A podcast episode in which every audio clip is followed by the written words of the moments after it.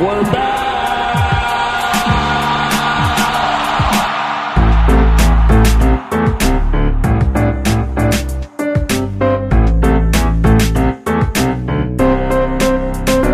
give me another beer.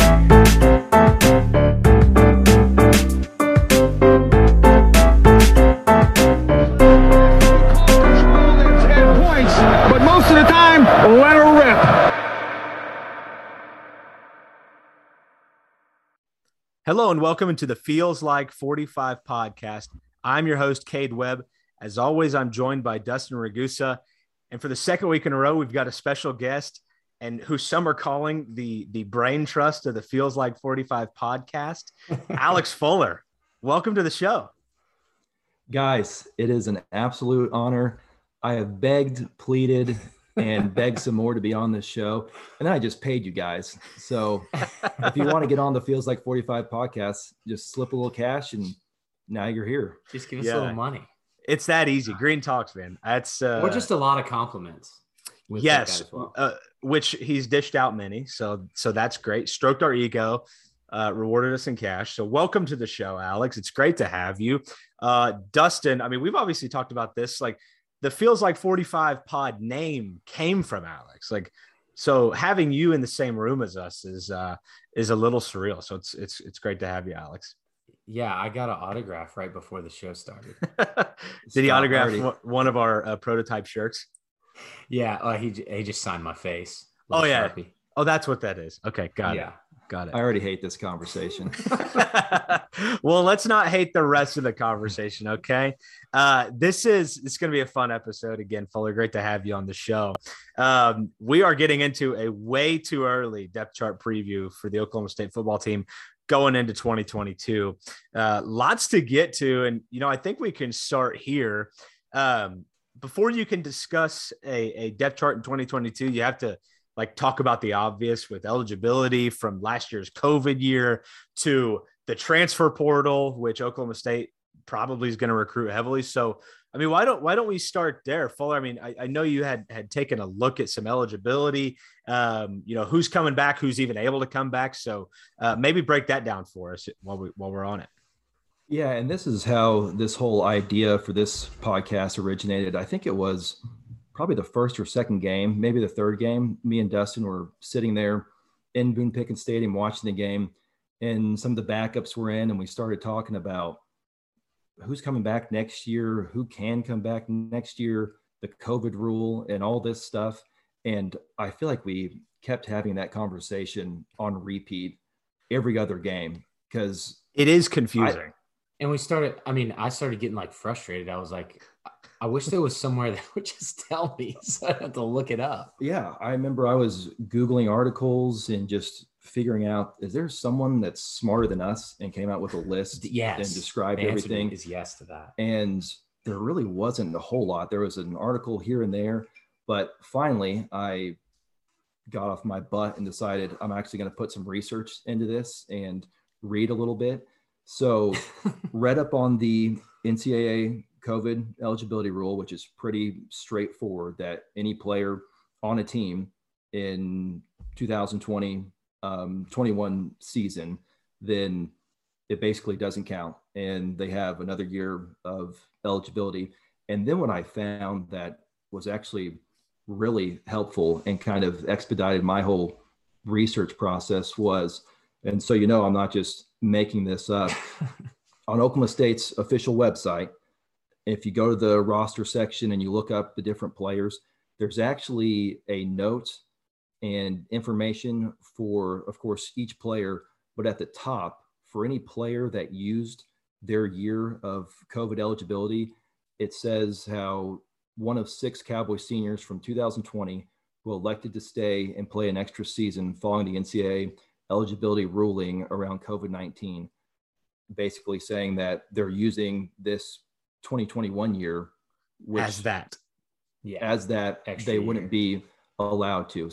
So those six guys are Malcolm Rodriguez, Christian Holmes, Devin Harper, Tay Martin, Logan Carter, and LD Brown. And as we talked about before earlier, this is where it gets a little gray and murky, and it's not just straightforward with everyone. Where I think technically LD can come back because he only played in three games this year, and that's below the threshold for um, getting a medical red shirt allowed. Yeah. It, Right. it sounds like the Oklahoma State staff is pretty confident if he wants to come back, he could get the medical red shirt, from what I've heard.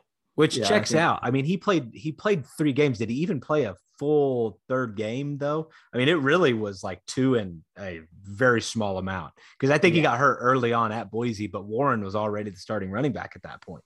So Yeah.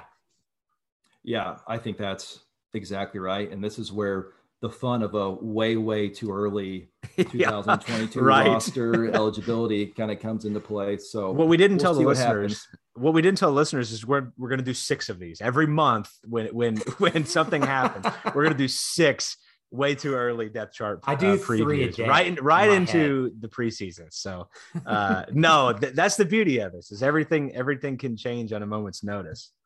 Yeah, people are going to love that. Yeah, So really engage the listener base. There. Yeah, like mm-hmm. and subscribe for that.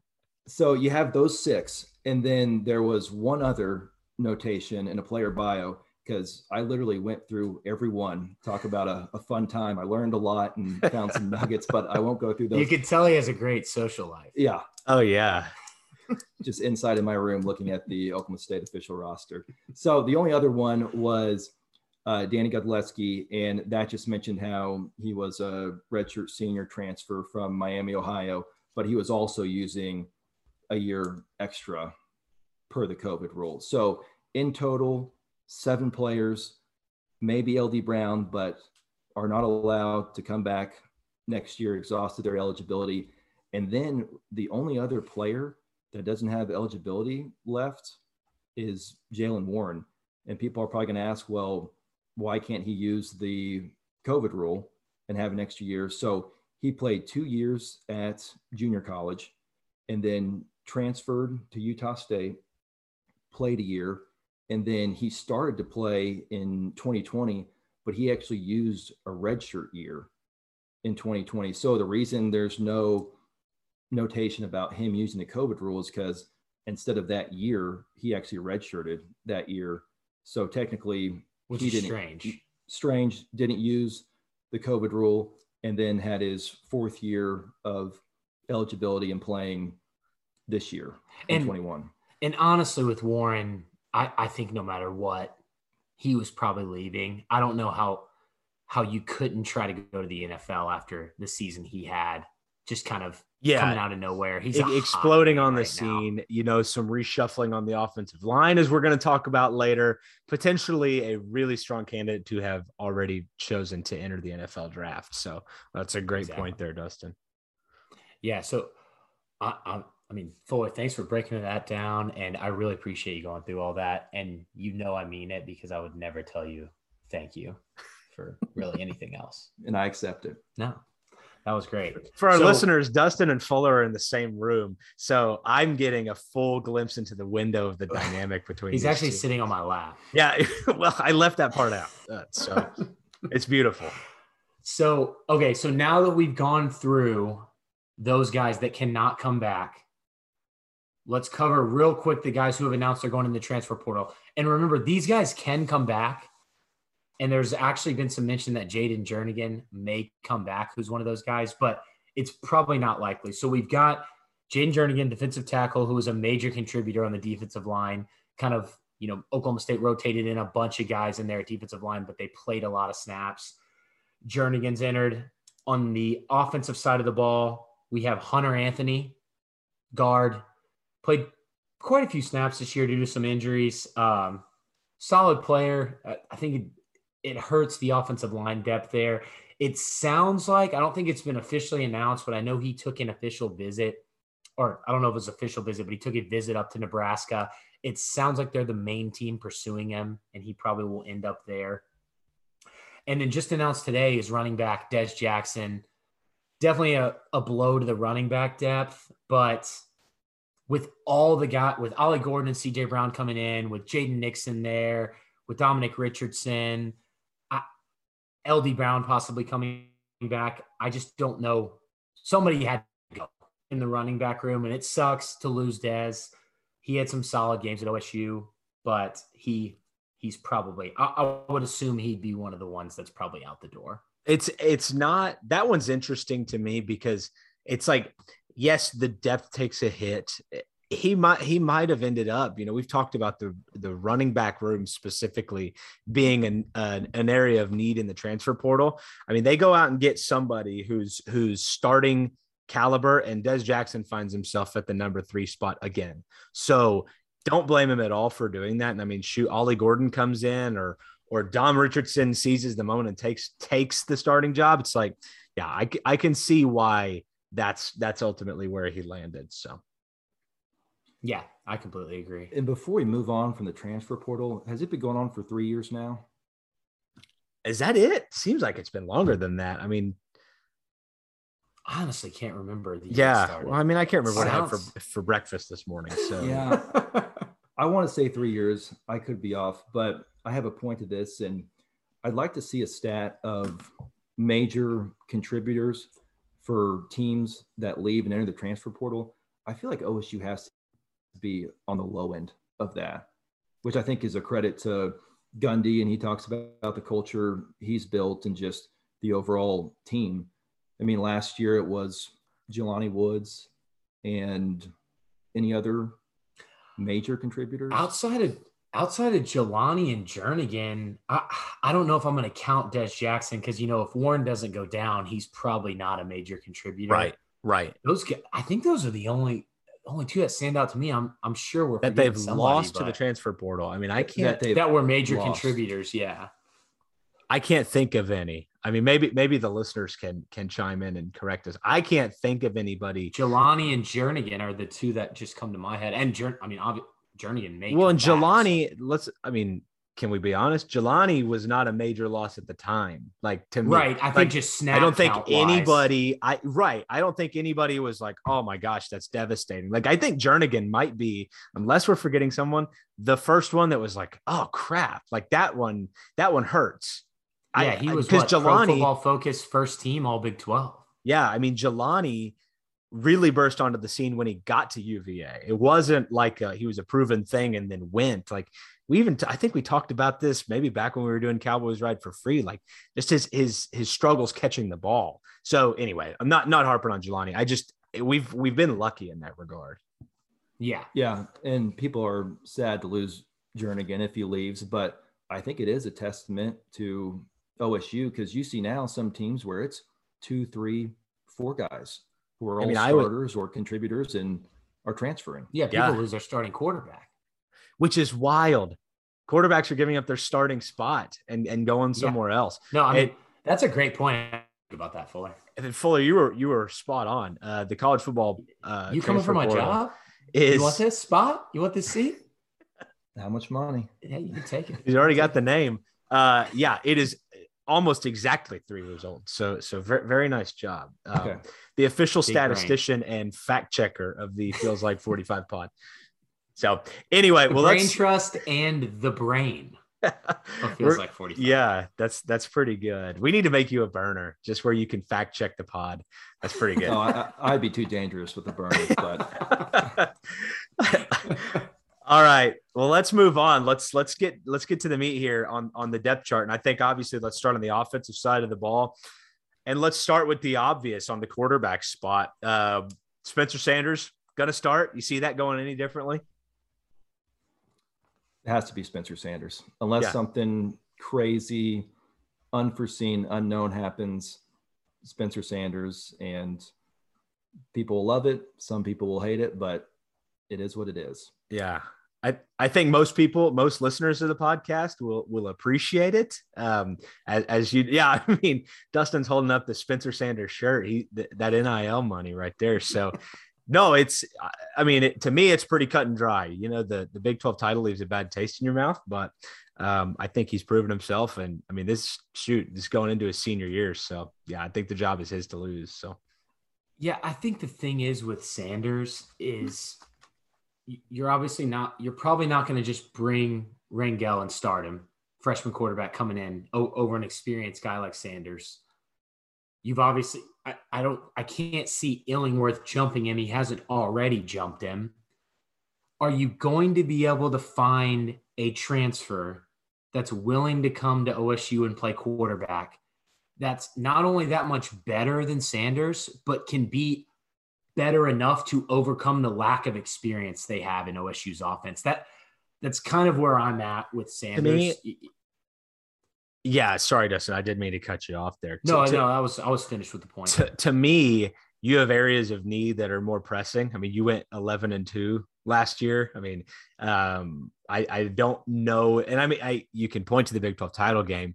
Um, but shoot, I mean, they were, they were a half yard away from, from being in the playoff more than likely. So you're really going to make a change at quarterback? Probably not. No, I can't see it. So for backup, what I wanted to pose to you guys is any chance Illingworth transfers? Do you see him transferring I, if he I, if, if Sanders wins the job again? I personally don't. I don't see him transferring. Number one, and I'm just now thinking about this for the first time. He seems solid in that backup role. It seems like that's the role he's owned. It feels a little bit like Taylor Cornelius to me. Um, like he he might be fine with that. Here's the other deal. As a you know six foot six, 230 pound quarterback that that really doesn't move all that well, that doesn't mold well with most offenses today. So you got to wonder what his options would be, really. Um, I mean, I'm sure there would be some that would take him, but um, yeah, I mean, it, he's a fit for Oklahoma State's offense, but how, how much elsewhere, I don't know. Yeah, no, I agree. Yeah, I think it depends on his mentality and who the kid, who the player is. Is this a Tate Martell and someone who thinks they're the best in the world and is going to transfer two times just because they think they should start wherever. I don't really get that from Millingsworth. Not that we text or DM a whole lot, but the only reason I say that is because just watching the Our Time documentary and videos last year, he just seems like a pretty easygoing, grounded guy. And I think he's right now, at least it appears, he's fine with waiting his turn and is going to stay at OSU. Would be my guess and my bet. Yeah. Yeah, no, Well- I agree. Well, let's not belabor it. Quarterback seems to be the most obvious spot on the roster to me. I will say we got to address one thing in that room. Dustin, you and I were correct, sir. It is pronounced Garrett Rangel. Rangel. yeah, you- screw you, Lunt. Who confirmed that other than Garrett's mom? So shout out to Christy Rangel for listening to the Feels Like 45 pod. Really came in clutch because now we we we've got that. We got that win. So Yeah, that's good. that, yeah. So we're smarter than Lunt. People. at this at least at names at pronunciation maybe not x's and o's but uh, okay i mean moving on to the running back room we already really kind of hit on this uh, with with the transfer of dez jackson um, but on the starting spot to me it, it looks like dominic richardson's job to lose don't you think Yeah, I agree. I, do you have anything different there, Fuller? Yeah, and when I put together my starters and two deep and was having my head spin more in excitement just because there's some really good players coming in and they're already pretty deep at certain positions. I kind of also went with hopes and dreams. And I really think not starter day one, but I think by the end of the season, Ollie Gordon could have a majority of the carries or be splitting them.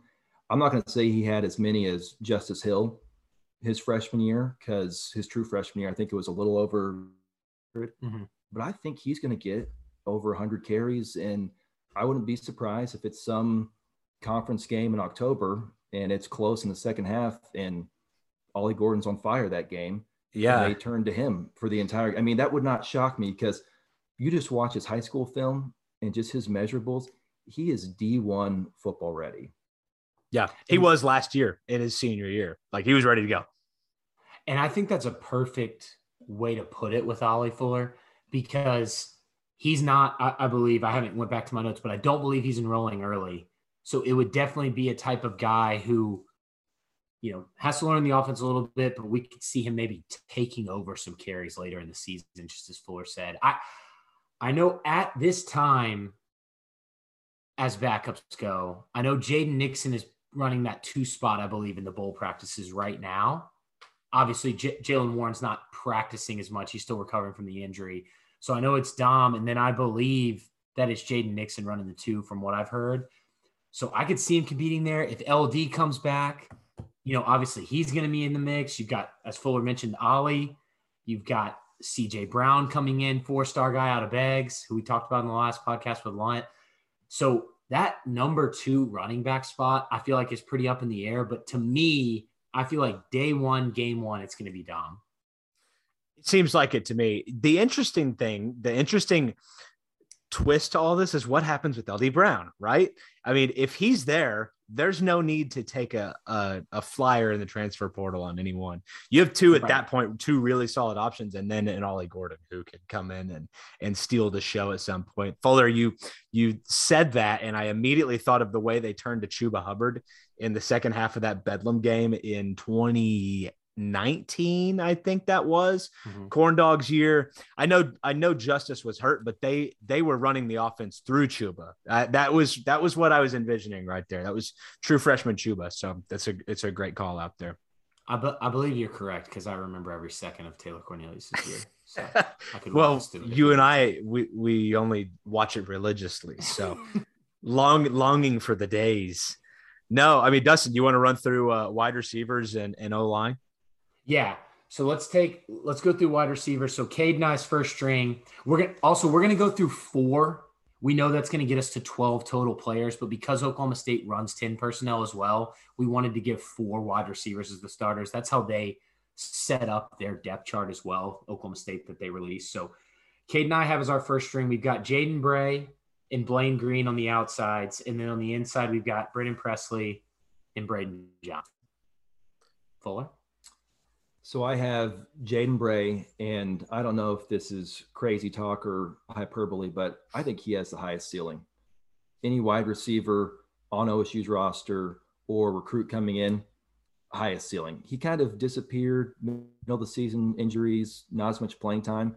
But every time he caught the ball or just was engaged in the offense, I was just going, please just throw him the ball. this guy, so much talent. So I have him starting. Brennan Presley. My only note for Brennan Presley is just, of course, of course, he's going to start next year. Green, would you say Bryson? Uh, Blaine. Blaine. So I think either or. I think it really depends on Cowboy back. So I could honestly see either Green starting at wide Mhm. receiver, and then my surprise special selection kind of out there, which who knows? And honestly, I would love it just because of his injury past, is Langston Anderson. Mm. And the only thing I've seen on Langston Anderson is 30 minutes of YouTube high school videos, which I love. I mean, this guy's talented, size, speed, more of a straight line runner. But, and who knows with all the injuries, if they've just piled up and he's not the same player he was in high school. But you would have to think if he's somewhat of that player and not gain snap experience, but just in the program experience, knowing Gundy's mentality, he would love to start an older guy that's paid his dues. I, I think that's a great call out. And he's one he's one to circle because he was gonna be a contributor this year. By all accounts, he, he may not have been a starter, but he was gonna get on the field. So um, it's it would be interesting to imagine the offense with him out there because he's to me, he's unlike anybody that they've really got right now. Fuller definitely uh, think you're correct on, on the straight line speed. Um, he's just a, a, a more unique receiver than Oklahoma State's had in the past. And I don't really know the best way to describe it, but you know, the one that I want to talk to you about, Dustin, like is, is Bryson Green. Where did where does he fit in in all this with with Blaine Green, who has shown a lot, a lot of versatility. He's got to be on the field. The one that I I get interested in is is does he back up Blaine Green or or does he slide down the depth chart and and, and can't play? I thought he showed enough to me to, Yeah. to get in that second slot. No, it's a great. And I think on the depth chart all season, not that you should take you should take that depth chart they put out with a grain of salt. Obviously, that's just Sure. for the media and everything. But I think they're listed at or on that for most games. I know Bryson had some injury issues early. I know he got banged up again later. But I loved what I saw from him. And I think it's almost a kind of what you said, maybe like a flip them back and forth. Maybe they kind of split snaps, especially if Blaine, as Fuller alluded to, doesn't move to the cowboy back position full time. I could see it being a Bryson and Blaine kind of switching off there.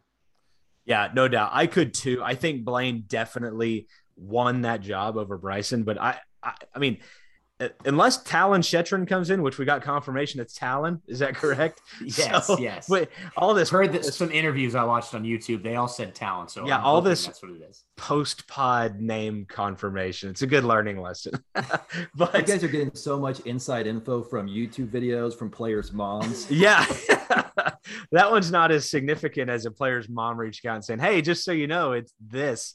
No, um, Yeah. But anyway, like Shettron can come in and start. Like he's, Yeah. I think he's that talented. So that position right there is one that I'm like, that's that one's going to be fun to watch. I, I agree. And some of the guys I have on the cusp and Fuller, let me know if there's anybody I'm forgetting. But I, I- on ours, since I don't have Anderson starting, I have Langston Anderson, Cade and I have John Paul Richardson, Rashad Owens, Talyn Shettron, and then some guys that are kind of even maybe the third string there. We've got Bryson Green, who we just talked about, Cale Cabbiness, CJ Tate, who I know has been getting some work in Mm, the bowl yeah. practices, and Braylon Presley, we haven't even mentioned yet. And then I believe Jonathan Shepard still has a year left. So there's a lot of guys in that wide receiver room. I would expect maybe somebody to transfer out. Is there anybody I'm forgetting? Is there anybody I just mentioned who you think, besides Bryson Green, because we just talked about him and Langston Anderson, any of those other guys either of you two think could really crack the first string? No, I mean it's it's it, to me the one possibility would be, you know, Bryson Green taking Talyn Shettron and and and showing something in camp. I mean, he's a big physical guy, like Tracy Moore style receiver that they don't really have out there. So he's one to watch. Um, beyond that, you know, the one note that I have is is the injection of Braydon Johnson potentially back into this roster that we didn't really talk about. I mean, that's a that's a big win if that if that's the case from what we've we've heard we've read there there is a chance that Braydon Johnson returns to the team next year so I mean that's that's a that's an addition and by default somebody's going to get bumped down the ladder so it's interesting to see who knowing that Gundy, is. knowing Gundy, if he comes back, he's probably eh, if he doesn't start, he's going to get a lot of snaps. I mean he least would at that on. point would have been I mean he'd be a red shirt senior gotta be I mean so definitely would would have the inside track there so no I think I think that's great Dustin spot on What's pretty wild and pretty interesting is going back to last year, and me and Dustin were at the Boise State away game when they didn't have enough wide receivers to Right. fill a OSU intramural team, and yeah people were just injured and getting hurt during that game. And then now it seems like the well is just completely full. isn't that wild I mean yeah, it, it's it's strange to think about that. Like like Fuller said, to look back on that, and I think the one thing in Cade, not sorry, I didn't mean to interrupt you if you're making a point on that, but I think the one thing on this wide receiver crew that stands out to me is somebody's going to have to step up and be the guy. Yeah. The Tay Martin, the Tylan Wallace, the James Washington. Somebody's going to have to break out. And I think I'm with Fuller. I like that to be Jaden Bray. He just does every uh, his blocking. He's the best blocking receiver on the team as well. best they've had in a while Well, along with everything Fuller mentioned. Yeah. yeah So I, I, I think somebody's got to step up, and I- I think I'm on the same page as Fuller. I think it's Bray. You think you think they give him the reins that early? You think they trust him that early to step into that spot? I mean, that's a high volume position in this offense. I think that's a great point. I think it's going to have to be a gradual thing, but if they don't get somebody in the transfer portal that can kind of kind of plug and play like they've done with the Tay Martins and some of these guys, the Tyron Johnsons, I think it's going to. I think one of these guys is going to have to step up because I think you need that go-to guy. No, I, I Sanders needs that go-to guy. S- Sanders absolutely does because we saw at times when when Martin was out, Sanders looks a little more uncomfortable. Doesn't doesn't have that first read to go to, and then has to look around the field, and that's when things tend to get a little uh, haywire. So I will that that is a storyline I'm looking for. Is do they go find Mr. Transfer Portal, you know, 1200 yard transfer, plug him into the system, and and get Spencer a go to guy in his last year? That's my question.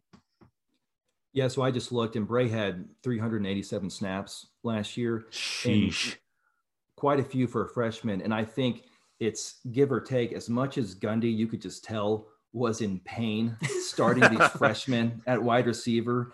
He talked about it after every game. Yes, every game it was we're starting a guy who can barely walk. Guy who was just born Yeah, they, yesterday. they were describing him as, as as a baby, as a literal Yes. toddler. sometimes I don't think Gundy fully understands that some freshmen can be really, really good. So as much as he hated that last year, now on the flip side, this year, that's got to give him so much confidence in these guys coming back, which is going to be huge for next year.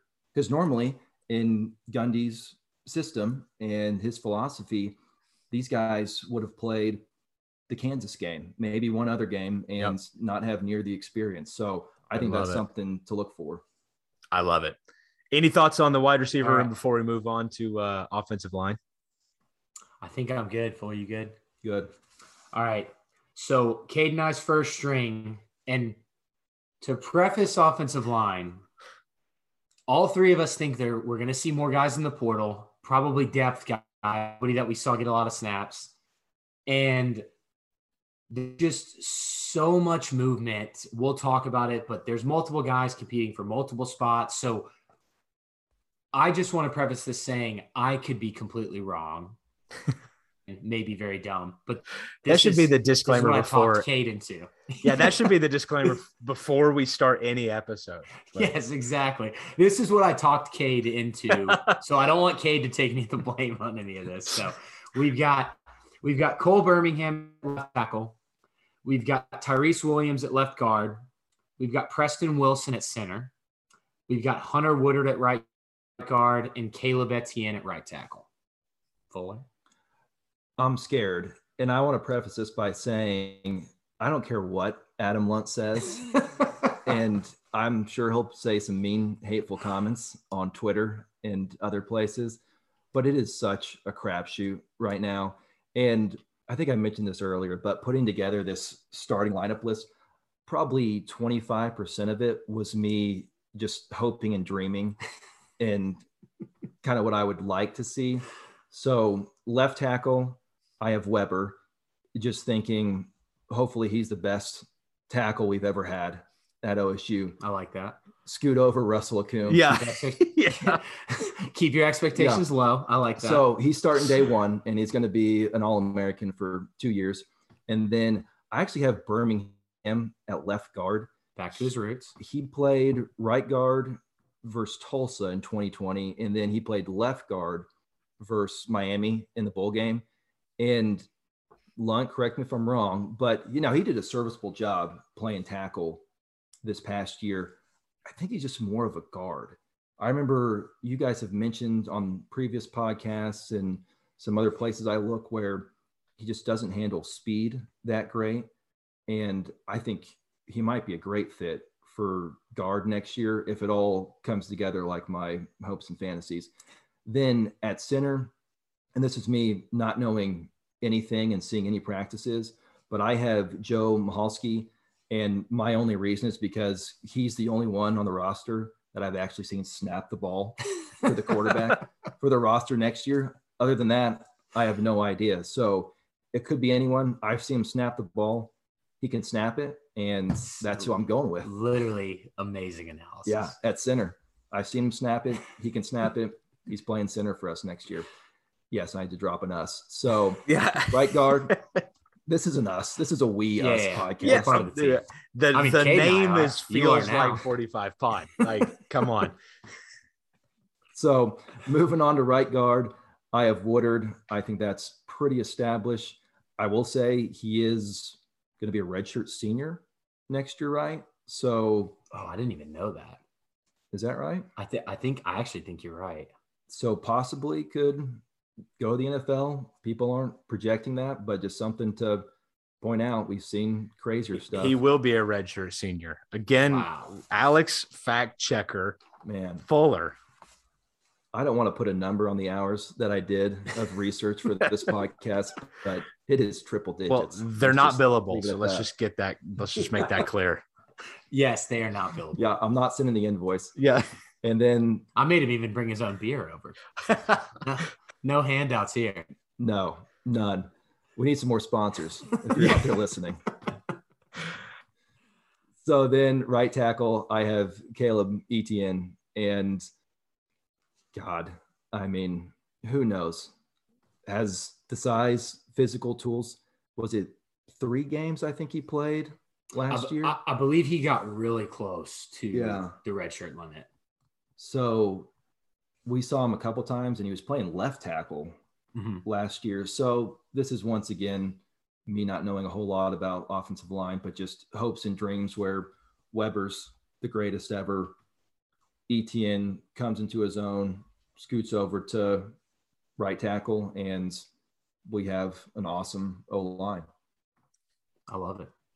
I'm interested in in those two spots. I've already said that interior offensive line is a is a strong transfer portal candidate. I don't know where they would look um, other than interior, left guard, center, right guard. I somebody's gonna need to get slotted in there because I mean you're looking at Hunter Woodard, Preston Wilson, Tyrese Williams, all have played a lot of football none together in those positions. I just wonder if there's somebody out there in the transfer portal who could come anchor that group.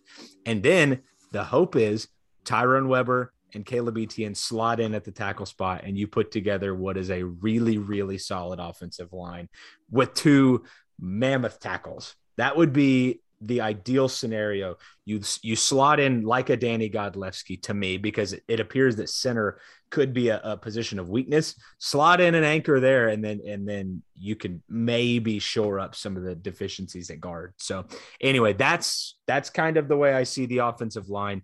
I like Weber starting over Birmingham, but Birmingham has played a lot. I that wouldn't shock me to see him slotted in at one of those one of those tackle spots because again, if Weber wins it or if Etienne wins it on the left side, whoever is does comes in second is going to the right side, as, as you kind of alluded to, Dustin. So that's the way I see it.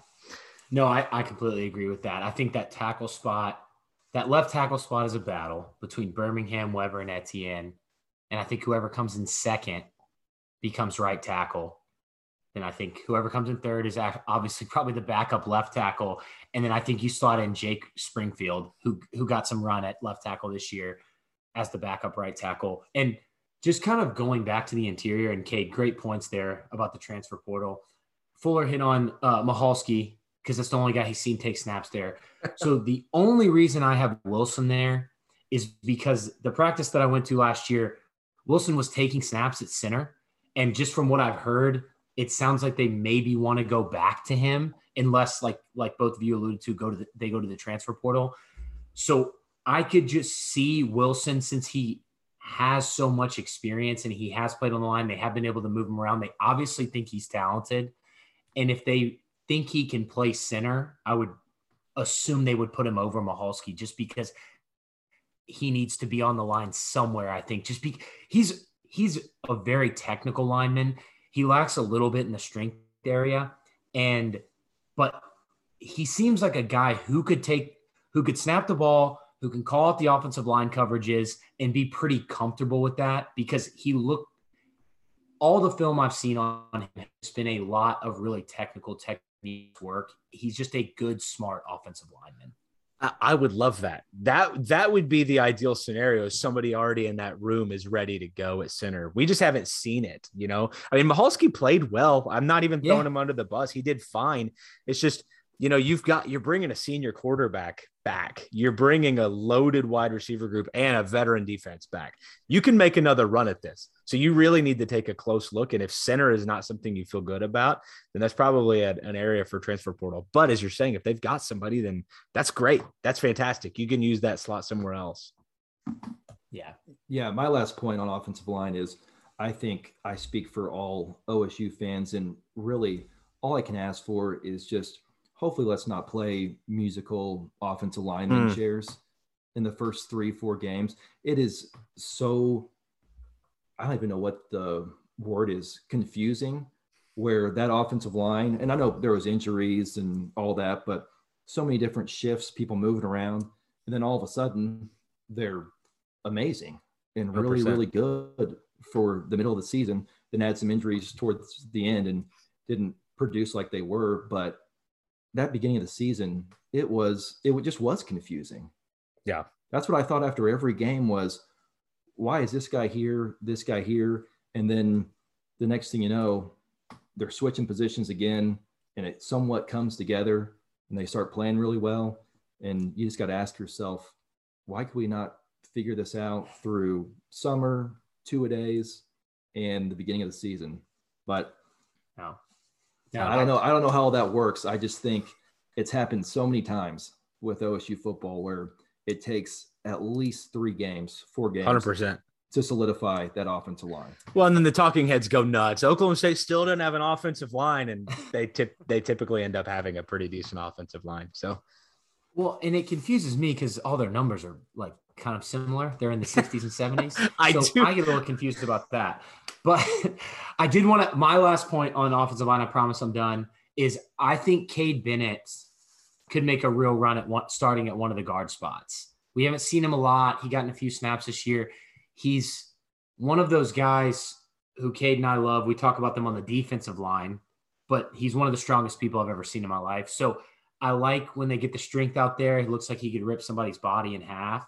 So I'm I'm all about that. That's what I like. strong first lineman. name too. Strong Yes. first name. Yes, great first name. So, oh, I wish it was Dustin, but Cade's and, and young guy too would only be Mm-hmm. a redshirt sophomore going into the next year. So, uh, yeah, something to keep an eye on. Okay, moving on to wrap up the offense. Our, our favorite position group, your favorite position group, the cowboy back. we got to we got to talk about the cowboy back, right? Because Logan Carter on the way out. What what's going on here? I think it's I think it's Braden Cassidy gets the starting spot. I, I don't know if you can go with anybody else. He he performed well. He caught a couple balls. He showed that he was probably the best blocking cowboy back, even over Carter. Maybe I- Silas Barr gets a nod in that, but he converted offensive lineman who apparently now at the bowl practices is back to offensive line. But I think it's got to be Cassidy. Well, I uh I remember when Cassidy went down. That was in the Texas game, wasn't it? I And believe so. I believe you texted me and said something along the lines of, if he's out for a long time, that's not good. And the running game did suffer. Like it it wasn't as good. So uh, definitely interesting to keep an eye on. But I think it's I think it's Cassidy or or bust. So Yeah, my first question on Cowboy Back is it always going to be called Cowboy Back moving forward? I, I mean, McEndoo made up the name, so I think as long as he's the coach of the Cowboy backs, I'm assuming they'd be. I think him and what, Gundy made Fuller, that what, up, right? what are you what are you suggesting? I mean, surely you got something locked in the chamber there. No, I, I wish I did. I wish I had a whole list. you got like a you Were got you like a thinking- new inventive name, like Yeah, like floating end? ro- floating rove hybrid blocker or what were you thinking? Ooh, That's I a like little oh, that. long, but that's too many words, but I like it. I just think it, it sounds so cool, Cowboy Back, and maybe it's a recruiting tool, but sure. at some point when it's not that cool and they're just basically offensive linemen, grunt guys, then I just don't feel like you can call it cowboy back anymore. That's Yeah. my personal opinion, but you're right. I think it has to be Cassidy.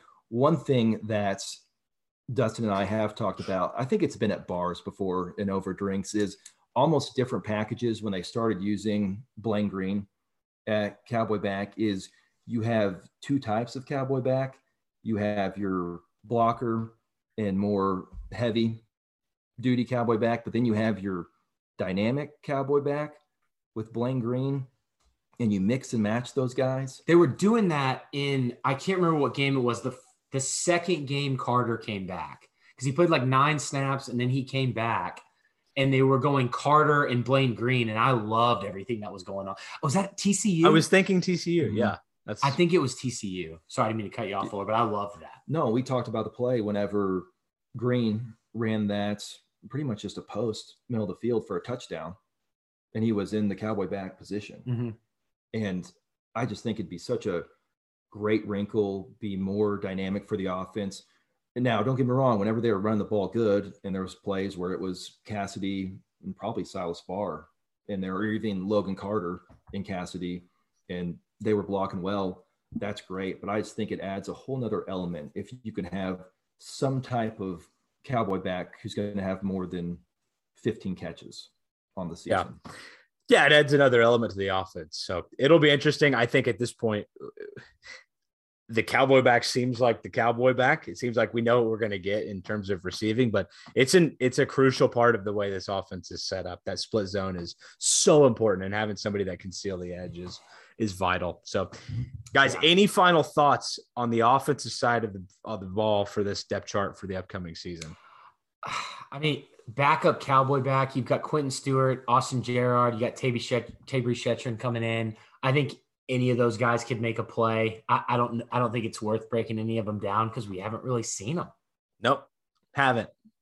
No, but we we we could potentially. So something to keep an eye on. Silas Barr is one that I I just kind of circle. I'm like, what what could he do? So um anyway, we've already broken down the offensive side of the ball. Let's move on to the defensive side. Really, the unit, uh, the side of the ball that carried the weight for this this football team in 2021 brings back a lot of production. Some some very key players missing uh, in 2022, but still bringing back a lot of veterans, a lot of high impact players that um, you know Dustin could potentially shore up some some different uh, areas on the field that maybe are lacking. So I mean, to me.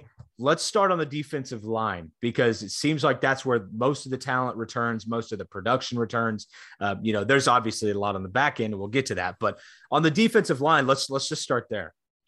Yeah, and I know all these guys. Not some of these guys haven't said for sure that they're coming back, but if they do, there's still maybes right now. I think this is the defensive line. It's Martin Evers, Antwine Lacy. Yeah. Any any disagreement there? Nope. No, I think if everyone comes back, then that's the defensive line. My only thing, and this is me getting a little weird and gonna take you on a wild, wet, crazy, Please big, do. big kahuna. Whitewater Bay ride. That's a reference to all the Oklahoma City. Yeah, shout out to, shout out OKC 2010. Yeah, let's get let's get wet, wild, and weird for one second. But It's a new segment. Oh yes, yes, new segment. If Evers does leave, or Evers or Israel leave, which I don't think it's crazy to say that because Evers hasn't officially announced that he's coming back, right? Yeah, I mean Neither of the- them. these are you're talking about Cade and I's like two favorite players, so we think they could go. Yeah. Yes. So I preface my D line by saying Evers is leaving, and I have D tackle, Antwine, and then this is where it gets weird, but I also have D tackle at Lacy. Now he played a lot of DN main position, but there was also times, numerous times in games where he was playing zero tech, one Mhm. tech, lining over the center. They did rest in peace, a crazy Jim Knowles defense where Lacy would be D tackle over the center, and then way out wide, they would have Collin and Brock Martin. So I don't know if he would consistently play that, but I just have a hard time not having Collin Oliver on the field. So I have Lacy, and I think Antwine too. He played so well last year and just clogged up the middle, took on blockers. And I know your boy is Evers, Cade. And Oh, you know before it. we, gosh, now we're just having memories right now and breaking down into tears a little bit. Yeah, it's hard to talk about the D line and not get emotional. I know. I don't, I don't want to sound blasphemous here, but there is no season that Malcolm Rodriguez and Devin Harper had this year without Tyler Lacy and Evers and Antwine. Oh, for sure. I mean, amazing seasons, but it just wouldn't have happened without those guys. You go back and watch a couple games where they're just eating up multiple offensive linemen. Yeah. It's incredible. It makes So- the linebacker job much easier coming down and, and run in the run game. So great point. Not, not saying they wouldn't have had good years, but you just watch those guys and we just haven't had that a whole lot at Oklahoma State, and it was amazing to see this year. So this is my weird wet and wild D line, but I have them two at D tackle, kind of moving Lacy in. Maybe he can put on the weight. He has a pretty big frame. And then I have Brock Martin still in there. I don't know how much weight Dustin and I have talked where he's an old man now. He's a dinosaur. He can really put on, I think he's 245. He doesn't really play with his hand down, down lineman in the dirt very much. But somehow if it was him and Collin Oliver on the same You're saying field, at all times, or like most of the time, a majority of the, snaps, time. yeah. I just don't know how that would really work out. But you got to have Collin Oliver on the field more next year. This is You the needed fir- him on the field more in the Big 12 championship game, but oh, I we don't need to go there. I was about to say it. This is the first time I'm going to. But I don't mean to bring it up. Yeah. Yeah, but you teed me up. Yeah. And Collin Oliver played 21 plays in the Big 12 championship, and he was the best player on the field that game. And I just can't have him. I know we're doing starters, and of course, other guys rotate in and can have more snaps, but there's got to be a way where just packages with Collin Oliver and Brock Martin on the field more. And one thing Dustin and I kept talking about beginning of the season when Oliver kept playing more and more that we were worried about because Gundy thinks freshmen just can't do it. But we thought OSU was going to get gashed in the run game. As great as Oliver was in all of his attributes and what he does, he's so special at in rushing rushing the passer and getting in the backfield. We thought just him being freshman undersized that they would get killed in the run game whenever he was in. It just didn't happen. no. no. No. It just really did it, which is amazing. Look, looking at the this depth chart too, I I wonder where a guy like Trace Ford, you know, fits in. It's like, do they go to a 64 package as their as their primary Well, defense? bear front. Yeah, I mean, Uh, I mean, So- trust your so, back Cade, end. That's what I was going to ask you. So, can you put some more? So, so Trace Ford, we're hoping he comes back as the same Trace Ford, but both knees with those type of injuries, you're thinking he's probably lost some explosiveness. Gotta think. It's just just an assumption we're to make. So, do you think he could put on? I think they list him at 260, 245. Is it 245? Do you think he could get up close to 265, 270 and play the Tyler Lacy role? I'm going to cut Cade off and say yes. Whew. So I like it's that. him and Tyler Lacy switching out at that. It, this is obviously I love I love where Fuller's head was at, but if they keep kind of what they were doing this year, switching out Martin and Oliver, do you think it could be a Lacy Ford switch at the hand in the ground defensive end? So so ESPN has Trace Ford at 6'3", 240. I mean, 240. twen- okay. 25 pounds in the offseason on a bum ACL. I don't see it. I I wonder though, can they float him around a little bit? I mean, Jim Knowles defense love to do some of that stand-up stuff. Do they get a little more exotic in their blitz packages? Are, are there packages where there's Trace Ford, Collin Oliver, Brock Martin on the field at the same time, and then you've got one down lineman or zero? Like they're gonna have to get creative because there's there has to be moments in time where Trace Ford, Oliver, Martin are on the field at the same time. Because you look at the tape of those guys individually, it's it's unbelievable enough, but together you would have to believe that offensive coordinators would get a little bit nervous about their ability to just block that straight line speed from, from that defensive front. So I don't know what they're going to do. I get, I don't, I mean, I would love it if, if they could get Ford big enough to play that Tyler Lacy role. Cause I think he would, would do a great job. I think Oliver is more of a, you know, true pass rusher. I think it's no knock on Ford, but Oliver is like a 15 sack in the NFL kind of guy. Like he's like a Micah Parsons. So how do how does Ford fit in coming off the injury is is a huge huge storyline because it can change the defense. Yeah. And okay, so let me give you before we move from defensive line, let me give you guys some guys that are on our second string, our third string, and you tell me who you think could possibly be a big contributor this year. So we've got Collin Clay coming back from injury. We've got Sione Asi if he comes back. We've got Tyron Irby. We've got Aiden Kelly, who I've heard's making moves at the uh, bowl practices. We've got Fuller's Fuller's favorite player, Ben Kapinski. We've got Xavier Ross. We've got uh, Tawa Hulamaka. We've got Nathan Latu, and we've got Cody Walterscheid.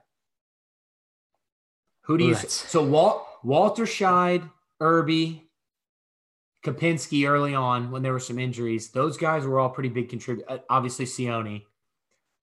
Anybody else stick out? Do you think an Aiden Kelly could come in? A Xavier Ross, who we haven't really Well, seen. that's- We that's where I was things out of headed. high school.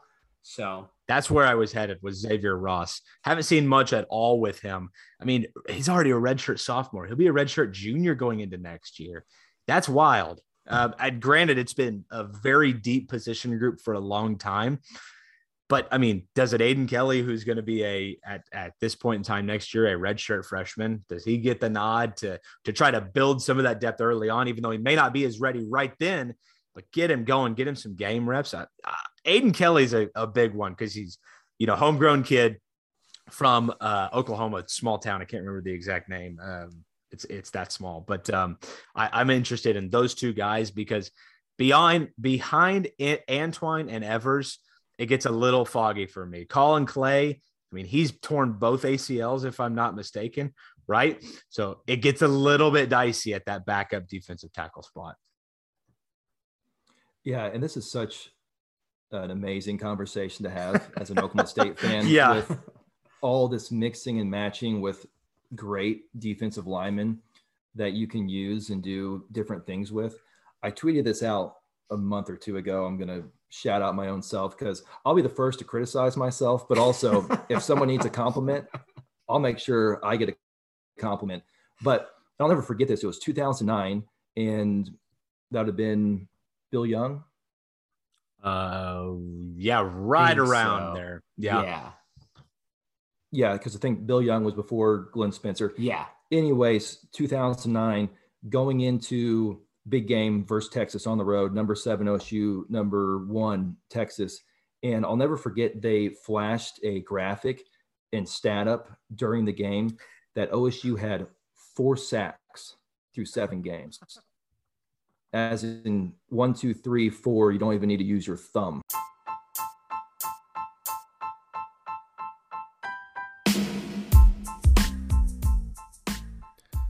All right, guys, listen up.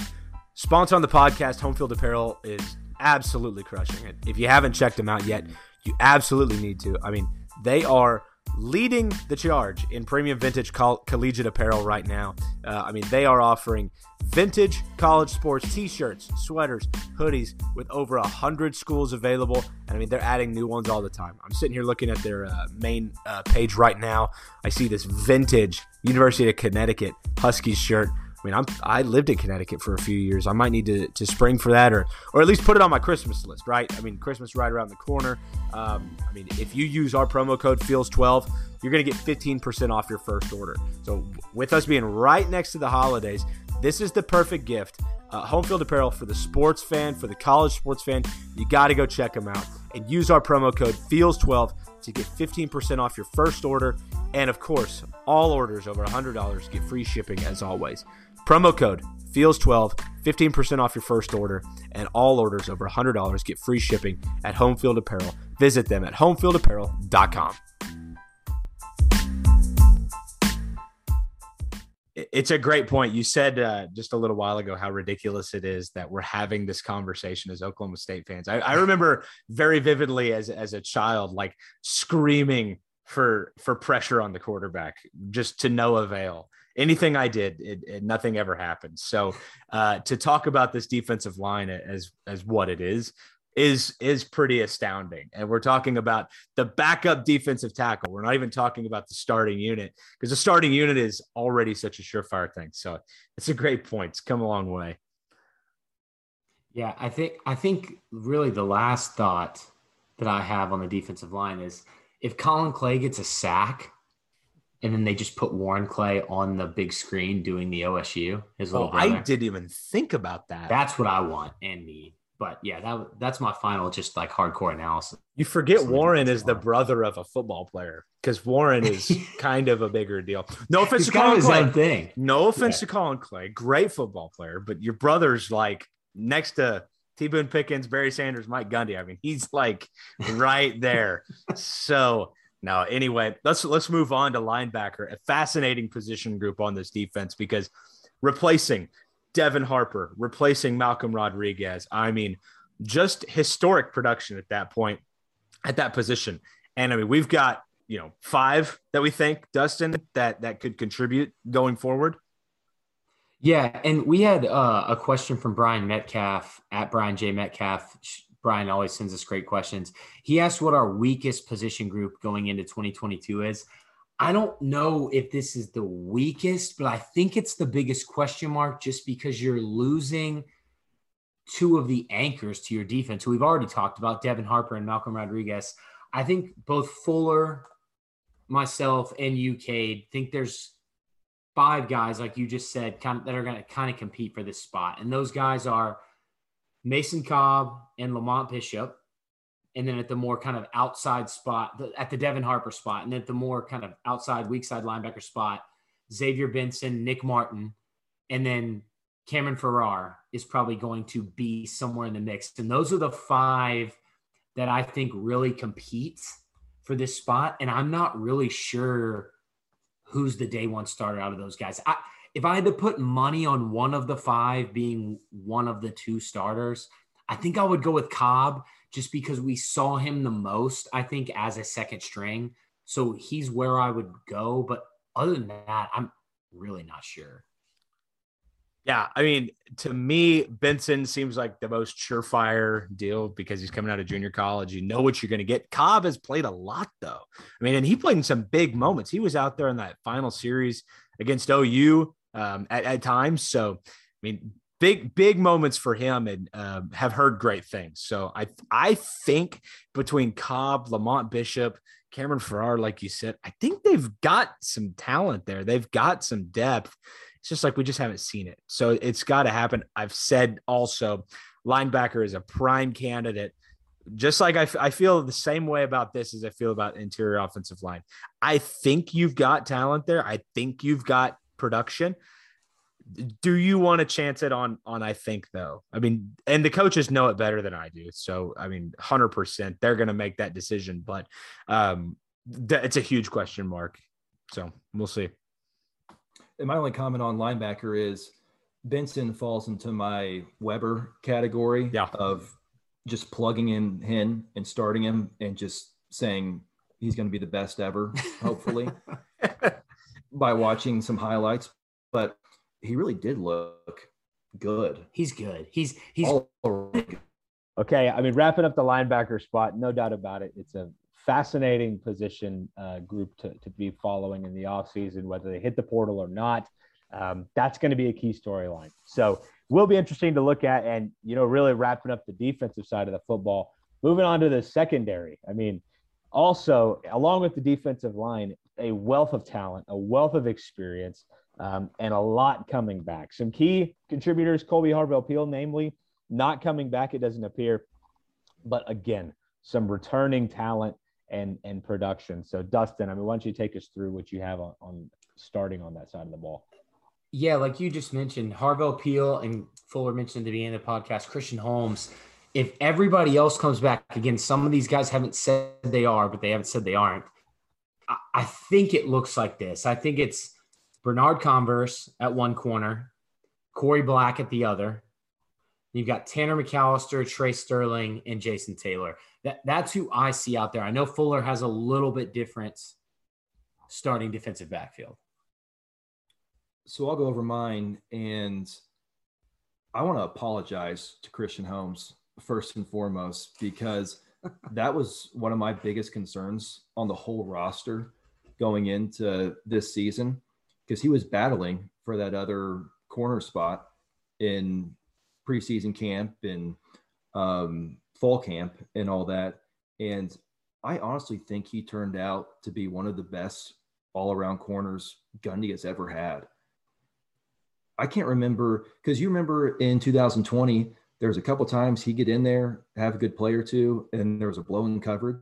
And maybe it was just being a transfer and not knowing Jim Knowles' system and all that. But then this year in uh, coverage, just tackling, he was one of the best tackling. They stopped throwing at him.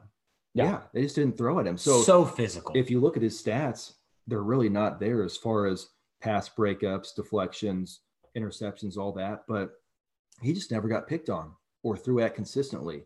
So, and I was a little bit surprised that he wasn't first team, Yeah. to be honest with you. He- so, no, I'm sorry, Fuller. Go ahead. I, I didn't mean to cut you off at all. no, so it's going to be tough losing him, but a little different than linebacker is I think we do have some depth at cornerback. And it'll be interesting to see if Bernard Converse comes back because I think people are expecting it. But then again, this guy was first team all but Yeah. 12. Yeah. He's been there Right, forever, so- too. Yeah, and he's had a lot on film, so I think he could get better, but he's already put a lot on film, and who knows if he wants to test the waters and go for it. But if he stays around, it has to be him, of course. And then I agree with Dustin. I'm going with Corey Black, but also it wouldn't surprise me at all if Muhammad's starting there. I thought both of them for the action they saw last year was all around pretty good. I'm just going with Black because he's a little bigger, little rangier. So I'm thinking it could be him. Well, special teams all star, too. I mean, Corey Black Yes. really uh, came on late in the year, did, did some great things on, on defense, but like special teams all star as well. So interesting to see where he fits. And again, it's like if one guy comes back, it's almost like the same conversation with LD Brown. Like if LD Brown comes back, the conversation about running back gets different. The same way Jarrick Bernard Converse coming back changes the conversations about the cornerbacks. Because then all of a sudden the depth looks a little bit different, right? You don't have Corey Black and Jabbar Muhammad on opposite sides of the field. You probably have have one of them backing up the other, and then a Demarco Jones backing up Jarrick Bernard Converse, or or any combination where now you've got three guys that you're you're rotating, and then you know potentially a transfer portal addition. I mean, there there's a possibility there too. So I like uh, the idea of Jarrick Bernard Converse coming back, but I I liked what I saw with with Black and Muhammad. I think they looked really good. Yeah, I agree. Who who did you have at safety? So safety, I had fun with this one too because last year, and I was saying this in the summer in July, bored, drinking, sitting around just waiting for football to start. But I was saying last year, I think it was Gundy's most talented, deepest D line. This was with Trace Ford, and even after he got hurt, it was still the most talented, best D line I think Gundy's ever had. I think this year could be his best, deepest safety group he's ever had. And that might sound absurd because Colby Harvell Peel's leaving. We're assuming because he has another year of eligibility, but with COVID, but he was third team All American and put up numbers. So assuming he leaves, I have Kendall Daniels just because I think it's more I want to see him play so much. I don't even care if he's good anymore. It's just Just get The hype. four star, top 100 player in the nation, best player in Oklahoma, tall, physical.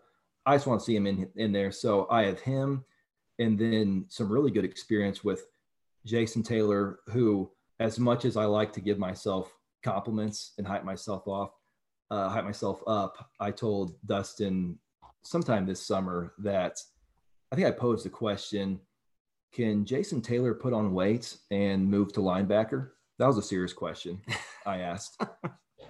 Probably doesn't seem too smart. And the only reason I said that was you remember the scoop and score he had versus Oh, Kansas yeah. State? Oh yeah. which he's a playmaker. The ball always finds him, and he could have just been coasting because he knew he was in the end zone.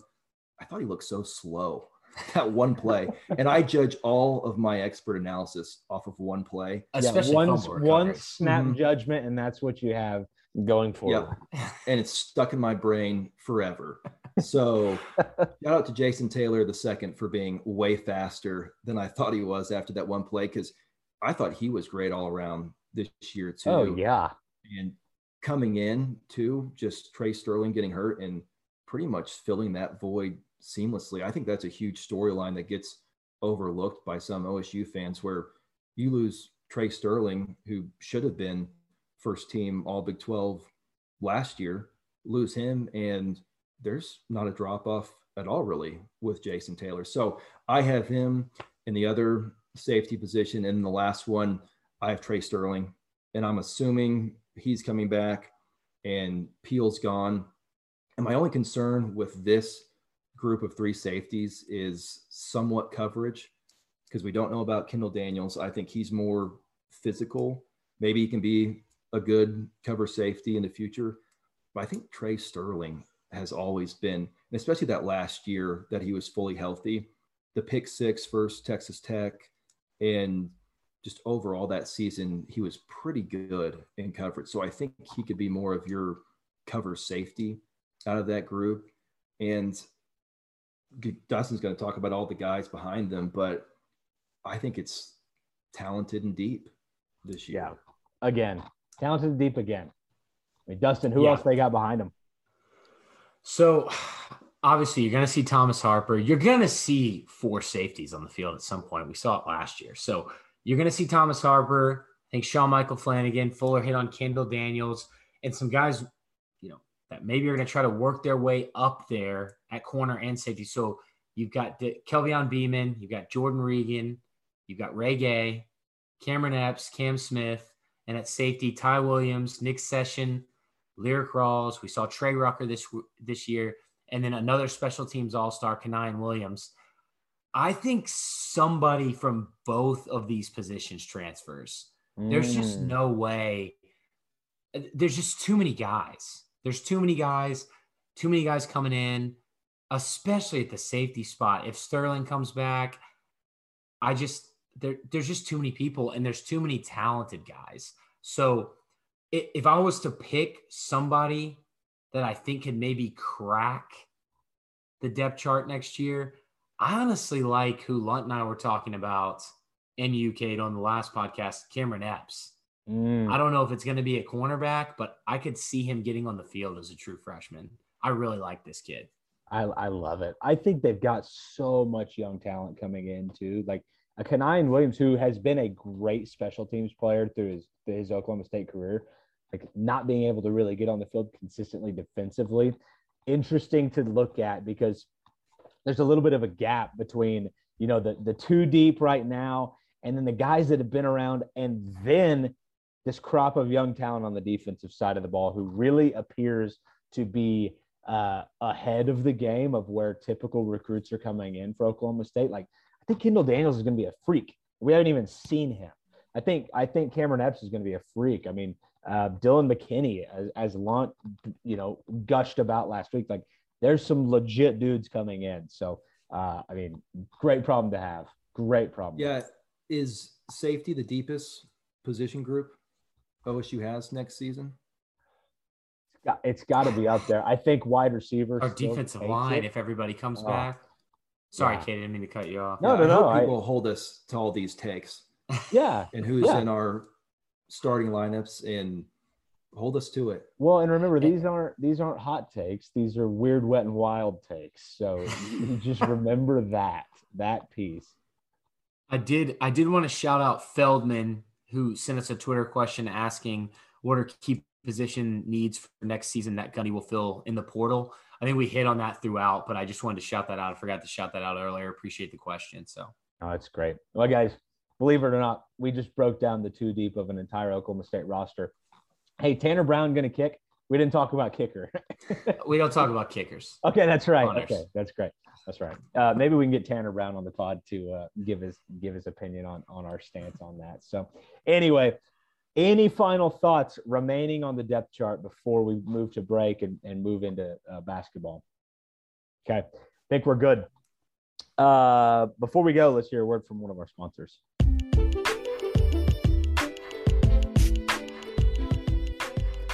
All right, guys, listen up. Our partners at SimBull, who you already know, have a brand new offering and we're pumped about it. But before we get to that, here's a quick reminder of what you already know.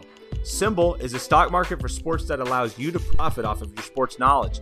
And on SimBull, you can trade sports like stocks, and every time your team wins, you earn cash. Use your sports knowledge on SimBull to buy low, sell high, and earn cash payouts when your team wins. Join the over 8,000 early adopters who have started to invest in their favorite teams. And visit www.simbull.com to create a free account. And when you deposit, make sure you use our promo code FEELS12 for a money back guarantee. Hold on just a second. Money back guarantee. You heard it right. SimBull, our partner, is offering a money back guarantee to all of the listeners of this show. That money back guarantee means even if you lose money in the first 90 days, SimBull will refund your initial deposit with no questions asked. I don't know anybody doing something like that right now. So visit www.simbull.com and again use our promo code FEELS12 and your deposit will have a money back guarantee up to 500 bucks. Join SimBull and start investing and profiting from your favorite teams today. All right, before we get into listener questions here, uh, let's talk about our favorite topic of the day. Dustin, you and I have said like at some point this podcast is going to take a hard turn into basketball season. And with the way the season's gone, with COVID issues, I mean, is that going to happen? Is this going to be a basketball pod?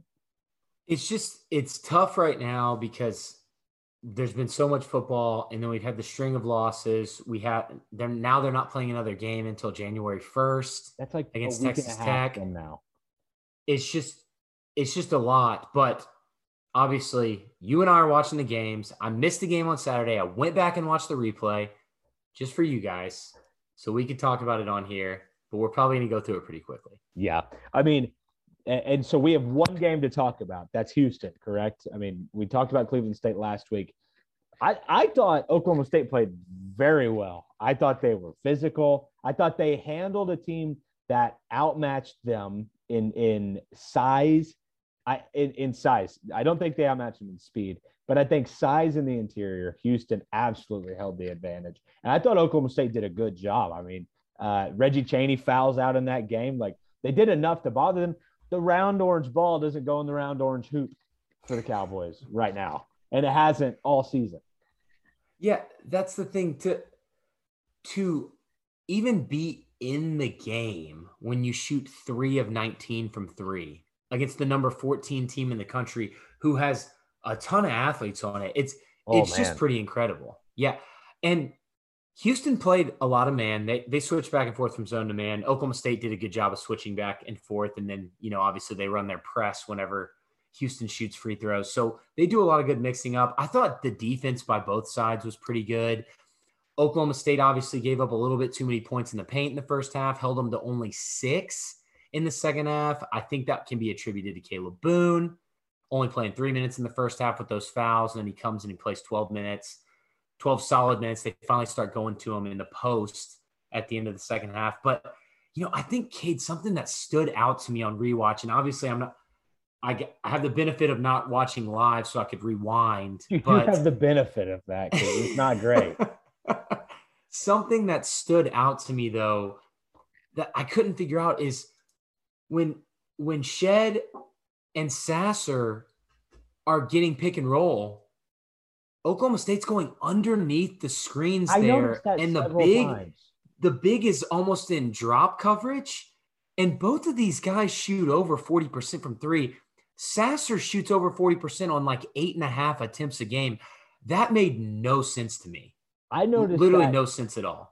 And and I I love basketball. Sometimes those things don't jump out at me like they do in football. That was very clear to me. That was like, hey, you're going to want to get above the screen and get a hand in his face. I wonder if they were worried about like maybe not being able to stay in front defensively and, and get a guy like Avery Anderson in foul trouble where you had to have him. That would be the only explanation I could think of to go under a screen against two guards like that. That's a good point. And then without without Cisse in there as a rim protector, you right. probably are worried about the guard penetration from those two guys. Right. So it is a good point. It just it just seemed odd because those guys are just knocking them down. I think I know Sasser didn't shoot a great percentage, I don't think, but I believe they hit a combined six threes. I mean, that's 18 points right there. I mean, Houston, and I don't even know if any of them were contested. No, Houston looked like a Final Four team. Did they not? I mean, they they have some guys, and their guard play is fantastic. I mean, it's guard play that we wish we had, guard play that you know, even even a team like KU wishes they may have right now. I mean, I know they got Remy Martin and Christian Braun, but yeah, I mean, I'm jealous of, of that roster. They they've got something cooking there. So um, yeah, don't go under the screen. I didn't understand that, but like what sticks out to me, just to kind of wrap up this game, is like they got it to two points with four and a half minutes left after having scratched and clawed their way all game just to stay afloat. And then they start giving up easy looks to Jamal Shead, who really took over the game late. And it, it didn't make a whole lot of sense to me as as to how that happened. But like the same guys were on the floor all game. I mean, really, like you you've got going down the, the list here. I mean, Bryce Thompson played six minutes. Rondell Walker played 11. Woody Newton played five. I mean, Avery was on the floor 32 minutes, Likekele 33. Bryce Williams, 28. Like those guys got worn down, and it showed late in that game where Jamal Shead really took over. Um, and I, I thought that ended up being the difference. And he was able to make shots when Oklahoma State wasn't. I mean, the thing about it too, just the prevailing thought is they're not taking bad shots, and that's what's so perplexing. It's like they're they're decently good shooters, taking decently good shots, and none of them go in. Yeah, Keylan Keylan Boone 0 for six, and three. and three of them wide open. Yeah, yeah that great point. Not, not bad shots. I, both teams being in the double bonus with seven minutes left in the mm. second half was absolutely disgusting. But Oklahoma State, uh, Bryce Williams is the only one attacking the basket after right. they get in the double bonus. And, you know, his shooting numbers are terrible, but he still had a pretty good game because he's 12 or 13 from the free throw line. I just want to point something out real quick. Somebody else has to attack the basket. Avery, as as dynamic as he is, as as electric as he can be with the ball in his hand, like ha- has turnover issues. Isaac Likekele not nearly as dynamic he has a hard time actually even getting past his initial defender and getting into the lane. So really, it in the half court, it can get to four on five at times with with that being considered. So, like it's it's Bryce Williams because it's like nobody else can do it. Like Avery might turn the ball over, and uh, so they've got some issues. They've got some issues that they can't fix today, that they can't fix this season. But the ball is going to start falling through the hoop. That, I, they are going to win a game in this stretch that they shouldn't. Um, maybe a game that you and I are at, Dustin. I've got KU on Tuesday night uh, circled on my calendar. You know I'm going to be there. We're going to take that one, and we're going to take the one against Tech on the road. It's gonna, it's not going to make any sense. But Big 12 basketball doesn't make any sense, and um, I, I thought I, I thought there was enough good things that happened over those 40 minutes against a really, really solid team in Houston to give you a little confidence going forward. Like the ball is going to go in at some point. Yeah, no, I agree. I agree. Yeah. Let's wrap that up. Basketball tough right now. I was really excited about that going into the season, but uh, yeah, just tough right now. Well, let's wrap this up with some listener questions. I mean, our, our favorite portion of the pod, uh, Fuller, a participant in this as well. So great to have you. Thank you for sticking around for this. We've never had a guest question answerer. So again, a, a big shout out to you for that. Um, I've got one here. Yeah. Well, and here's one uh, from Dr. Whiskey Ben Ben McClarty, who I think you guys may know.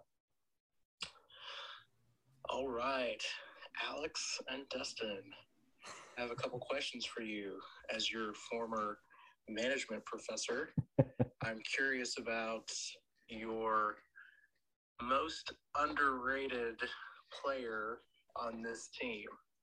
And also, who are the most underrated characters on The Office? Each one of you. All right. Well, I can't answer this because he asked Dustin and Alex. So, no, you have to answer too. But no, really appreciate that from Ben. He was an awesome teacher. Would always incorporate The Office into our management class, and it was hilarious and made the class very enjoyable. So Really appreciate the question. You want to go first on underrated player? And shout out to Ben because it was a night class, and those are normally three hours long. Easy skips. I think he would.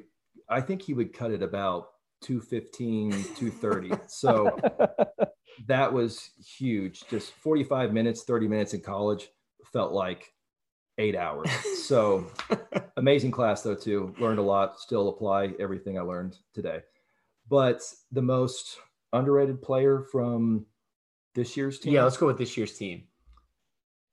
Oh man, I think I'm gonna go. Well, I'm gonna cheat. I'm gonna go two people, but one is. I guess is it going into the season, or is it now at the end of the season? Let's just say let's let's make it easy if y'all are cool with this and just say My brain's fried. let's say the season ended already. We're not going to do not counting the Notre Dame bowl game obviously. Season's ended. Who this season do you think performed the best that nobody's talking about? Most underrated player. Oh, God. I, I can go first. yeah. if you please. guys want me to, Uh, because I, I have one. I've thought of. We're all like, I- no, I I think it's Israel Antwine. yeah. He's not on any of the teams. He's not on any of the pro football focus teams. And that dude did exactly what his job is every single game, pretty much every play of every single game. He clogged up the middle. And that's what he that's what they wanted him to do. And sometimes he broke through, got to the running back, sometimes he broke through and got to the quarterback. He's literally, if you go back and watch the games and just focus on him, it's fun to watch. It's just really fun to watch. And he's never, he's not usually the guy making the tackle, but he's helping so much. As Fuller mentioned earlier, he makes what Devin Harper, and not taking anything away from Devin Harper and Malcolm Rodriguez, they're amazing players, but he made their seasons ha- happen and better with what he could do on the defensive front. I Okay, you you Want me to go, Cade? Or Yeah, wanna go, for it, Fuller. Go for it. Okay, I'm going with Jason Taylor the second, and I alluded to this earlier, but I think people forget about Trey Sterling going down and Jason Taylor just Mm. filling that void. I think that's huge.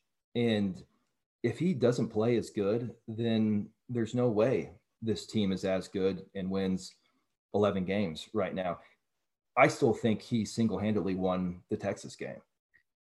I think I think that's just a fact. If he doesn't make that play, I think they lose, and they could lose by maybe double digits. Turning point of the season, potentially. I mean, that was Yeah. the whole game flipped on its head. Yeah. So, as much credit as he got, he probably didn't get enough. And Peel, Harvell Peel, got more accolades. Just end of the season, third team All American, and I just think Jason Taylor was so solid and really good, better than anyone expected, just because no one had seen that much. And then you have idiots like me who think he's slow running in mud, and he should move to linebacker. So he's he's my most underrated and um, guy I think who should get a lot of credit for this year. Well, I'm like gonna that. I'm gonna take Israel Antwine's counterpart. This should be no surprise to you, Dustin. Anybody, I mean, who's listening to the pod. Brendon Evers was awesome this year. Really a, you know, you know, pack his own lunch to to the office kind of guy. Like he's he's gonna do the dirty work. He's getting there early. He's staying late. Like you know that the middle of the defensive line is going to be taken care of with Antoine and Evers, Batman and Robin. Like they sh- they those two should be making shirts and, and marketing themselves as that I love that. because no no defensive lineman, no interior defensive linemen are are capitalizing on this NIL stuff. Those two guys, I mean, freaks. I loved what Evers did. So fundamentally sound, so strong, swallowing up offensive linemen to allow Rodriguez and Harper to do what they do best. So no no doubter for me. That that one was was easy.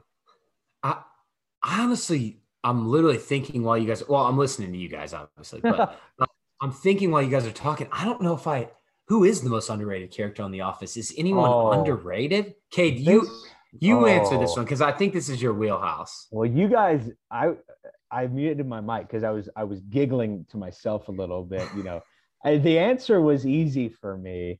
It was Robert California, and and you don't wanna- Oh. you don't want me to Whoa. get into an office conversation because I'm not gonna pick Creed Bratton. And no offense, I mean, that's was gonna like pick that. Creed, but I'm going I'm going a character who didn't you know wasn't on the show for very long. Like it would be really easy to pick Andy, but I'm going to go with Robert California because because of the one-off quotes that stick in my brain as just as iconic.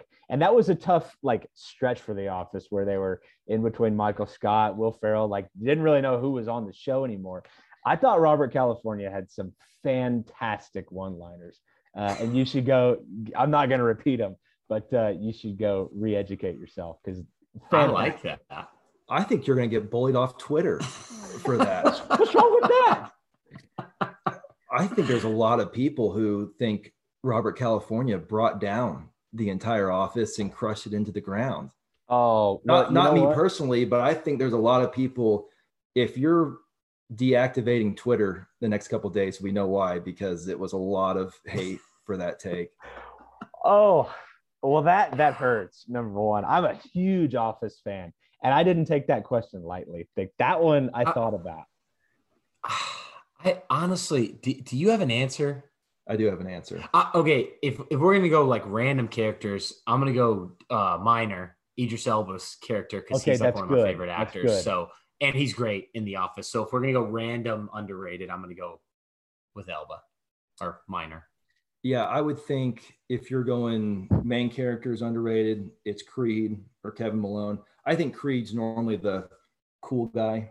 Yeah, which Take- like he's almost not That's not what I'm saying. That's Yeah. Alex. That's Yeah. what I'm saying. He's not underrated. Yeah. Everybody knows that. So I'm not doing that. And I'm going this guy because back in my day when I was a disgusting human being and I wasn't mature, I think my persona more aligned with Todd Packer, which is terrible to think about. Luckily, I was saved by my awesome, beautiful girlfriend, Kathleen. So now I'm a perfect angel, straight laced guy. And every time I see Todd Packer on the screen, I'm just, disgusted. yeah, just can't even look at it. But in my younger days, I thought he was really, really funny and just, you know, brought a brought, brought a different energy to the office. He's I- he's great I in a love lot of stuff. that. I love that, and that is a that is a, a a pick that really an only true Office fan like Dustin. You going with Charles Miner is fantastic too. Like I'm proud of us for nobody picking a a common character. Can I just can I just do us a solid though? Can I read you one of my favorite one of my favorite quotes from Robert California? Erin asks, he, he asks Erin, he says, Erin, what'd you do this morning? And she says, Well, I woke up and and he cuts her off. And he says, Erin, when you recount your day, never say I woke up. That's a waste of your time. That's how every day has become begun for everyone since the dawn of man. it's the delivery, it's the execution, and I I love him. I'm gonna just drop if I get any hate on Twitter, I'm dropping the I'm dropping clips all weekend long. I got time. Honestly, hope you I get that. hate because I want to see the Yeah, clips. I want to Yeah. see the fight back, the Yeah. pushback from you. It's almost like it's like the hate I get for my take on music. You know, you guys know I love Creed. You know I love the 2000s rock. It's the same thing. It's the same thing. You know you love It's gonna- I don't hate on you for that. What's going to be odd is when you look back at this Christmas, Christmas 2021 in a couple years, and you didn't spend it with your family because you were on Twitter fighting for who? Not your family, but Robert California. Robert California. James Spader, who is spending Christmas with his family. Oh, um, this is good. This Cade, before we wrap up, uh, we did have one Twitter question I didn't mention. It's from our buddy Graham at Goofy Graham on Twitter. He says, "Does Fuller want to fire Gundy heading into next season if OSU loses to Notre Dame?" Fuller, I don't. I'm on Team Gundy now. I think we only criticized him one time this podcast, and it was Collin Oliver playing 21 snaps or whatever it was in the Big 12 championship game. And I get a lot of hates and jabs from my OU friends about yeah, Graham went to OU. If we didn't, the hashtag fire Gundy because it was 2017 when I thought it was a walk in to the playoff, an absolute walk in. Didn't think there was any way. The Sports Illustrated cover, I mean, I still have that framed. It's not hanging up, but it's under my bed somewhere. That and then 2018 with our favorite corn dog. And I got a little sour, but you learn more as you get older. And I think this whole situation with Jim Knowles being paid what he was paid at Ohio State, and we're getting there. We're getting there. But Gundy's been the mainstay and the catalyst this whole time. So, no, we could lose 50 to zero, and I'm bringing him back, and he's the he's the head ball coach. I I think if I mean I don't want to speak for Gundy, but I'm just going to say that he probably appreciates that. He does because he's You online he's and he listens to podcasts, Twitter. He's probably going to be excited about your Robert California defense. He does seem like a Robert California guy. Hey, I I- mean, I had to mute my mic again because I just I kept scrolling and start giggling to myself again. I mean, I don't know what you guys are on, but uh no, it's great. I mean, do we have any more Twitter questions? That's a good one. I, a I really think we hit on all. A, a couple people asked multiple questions, but I think we hit everybody that asked at least one. So Oh man, well, this was a fun episode. Great way to end it. I love those non-sports related questions. Dustin and I and Alex, we've got more layers to us. Now the layers are only like football and bad. the office, but we can talk a lot about those two things. So Alex, I mean, it was fantastic to have you on the show, man. Please don't be a stranger. Let's do it again sometime. And uh, yeah, hundred percent. I mean, Dustin, any final thoughts before we go? I'm good. Yeah. Thanks to Alex for coming on, for giving us the name, for giving us a lot of, or giving me a lot of ideas for things that we talk about that I then relay to Cade as my own ideas. So, uh, but thanks again, Fuller. Here to help, boys. Yeah, well, we need it. 100%. Good to have you. Alex, you want to plug anything? Want to tell the people where they can follow you on Twitter or not? You're not obligated to do that. No, absolutely not. I want to stay in the shadows, but you'll see me pop up here and there. Sometimes a good take, sometimes a terrible take. He he also he'll come after OU fans or any other any other Big 12 school fan or any other fan in general that comes at Oklahoma State. Just know that Fuller is here as Yeah. our knight in shining armor. Oh yeah, I'm a bluebird warrior on there. Not a blue check mark, but a bluebird warrior just fighting the good battle on Twitter for OSU. Yeah, that no one else wants to do. Well, uh, let me be the first to thank you for your service, Alex. I do appreciate that. Gentlemen, it was a pleasure. Really fun episode. Uh, had some technical difficulties along the way for anybody listening. Hopefully, none of that comes off in the uh, in the recording. Shouldn't so, but just throwing that out there, guys. It was fantastic to catch up with you. You can follow me on Twitter at Cade Webb. Follow Dustin at Dust Dragoo, and follow the podcast at Feels Like Forty Five Pod. Yeah. see you back. Yeah, go ahead. I was gonna say, Cade, sorry, I didn't mean to cut you off, but we'll we'll put out our uh Cade and I's two deep on Twitter. I'll put it uh out later this week. Yeah, it's perfect. All right, can't wait for it. Notre Dame preview coming up next week. We won't talk until Christmas, so the two of you have a wonderful holiday with your families. To all of our listeners, hope you do the same. Stay stay stay safe. Uh, enjoy the holiday, and we'll see you back here next week with a Notre Dame preview for the Fiesta Bowl. Go Pokes!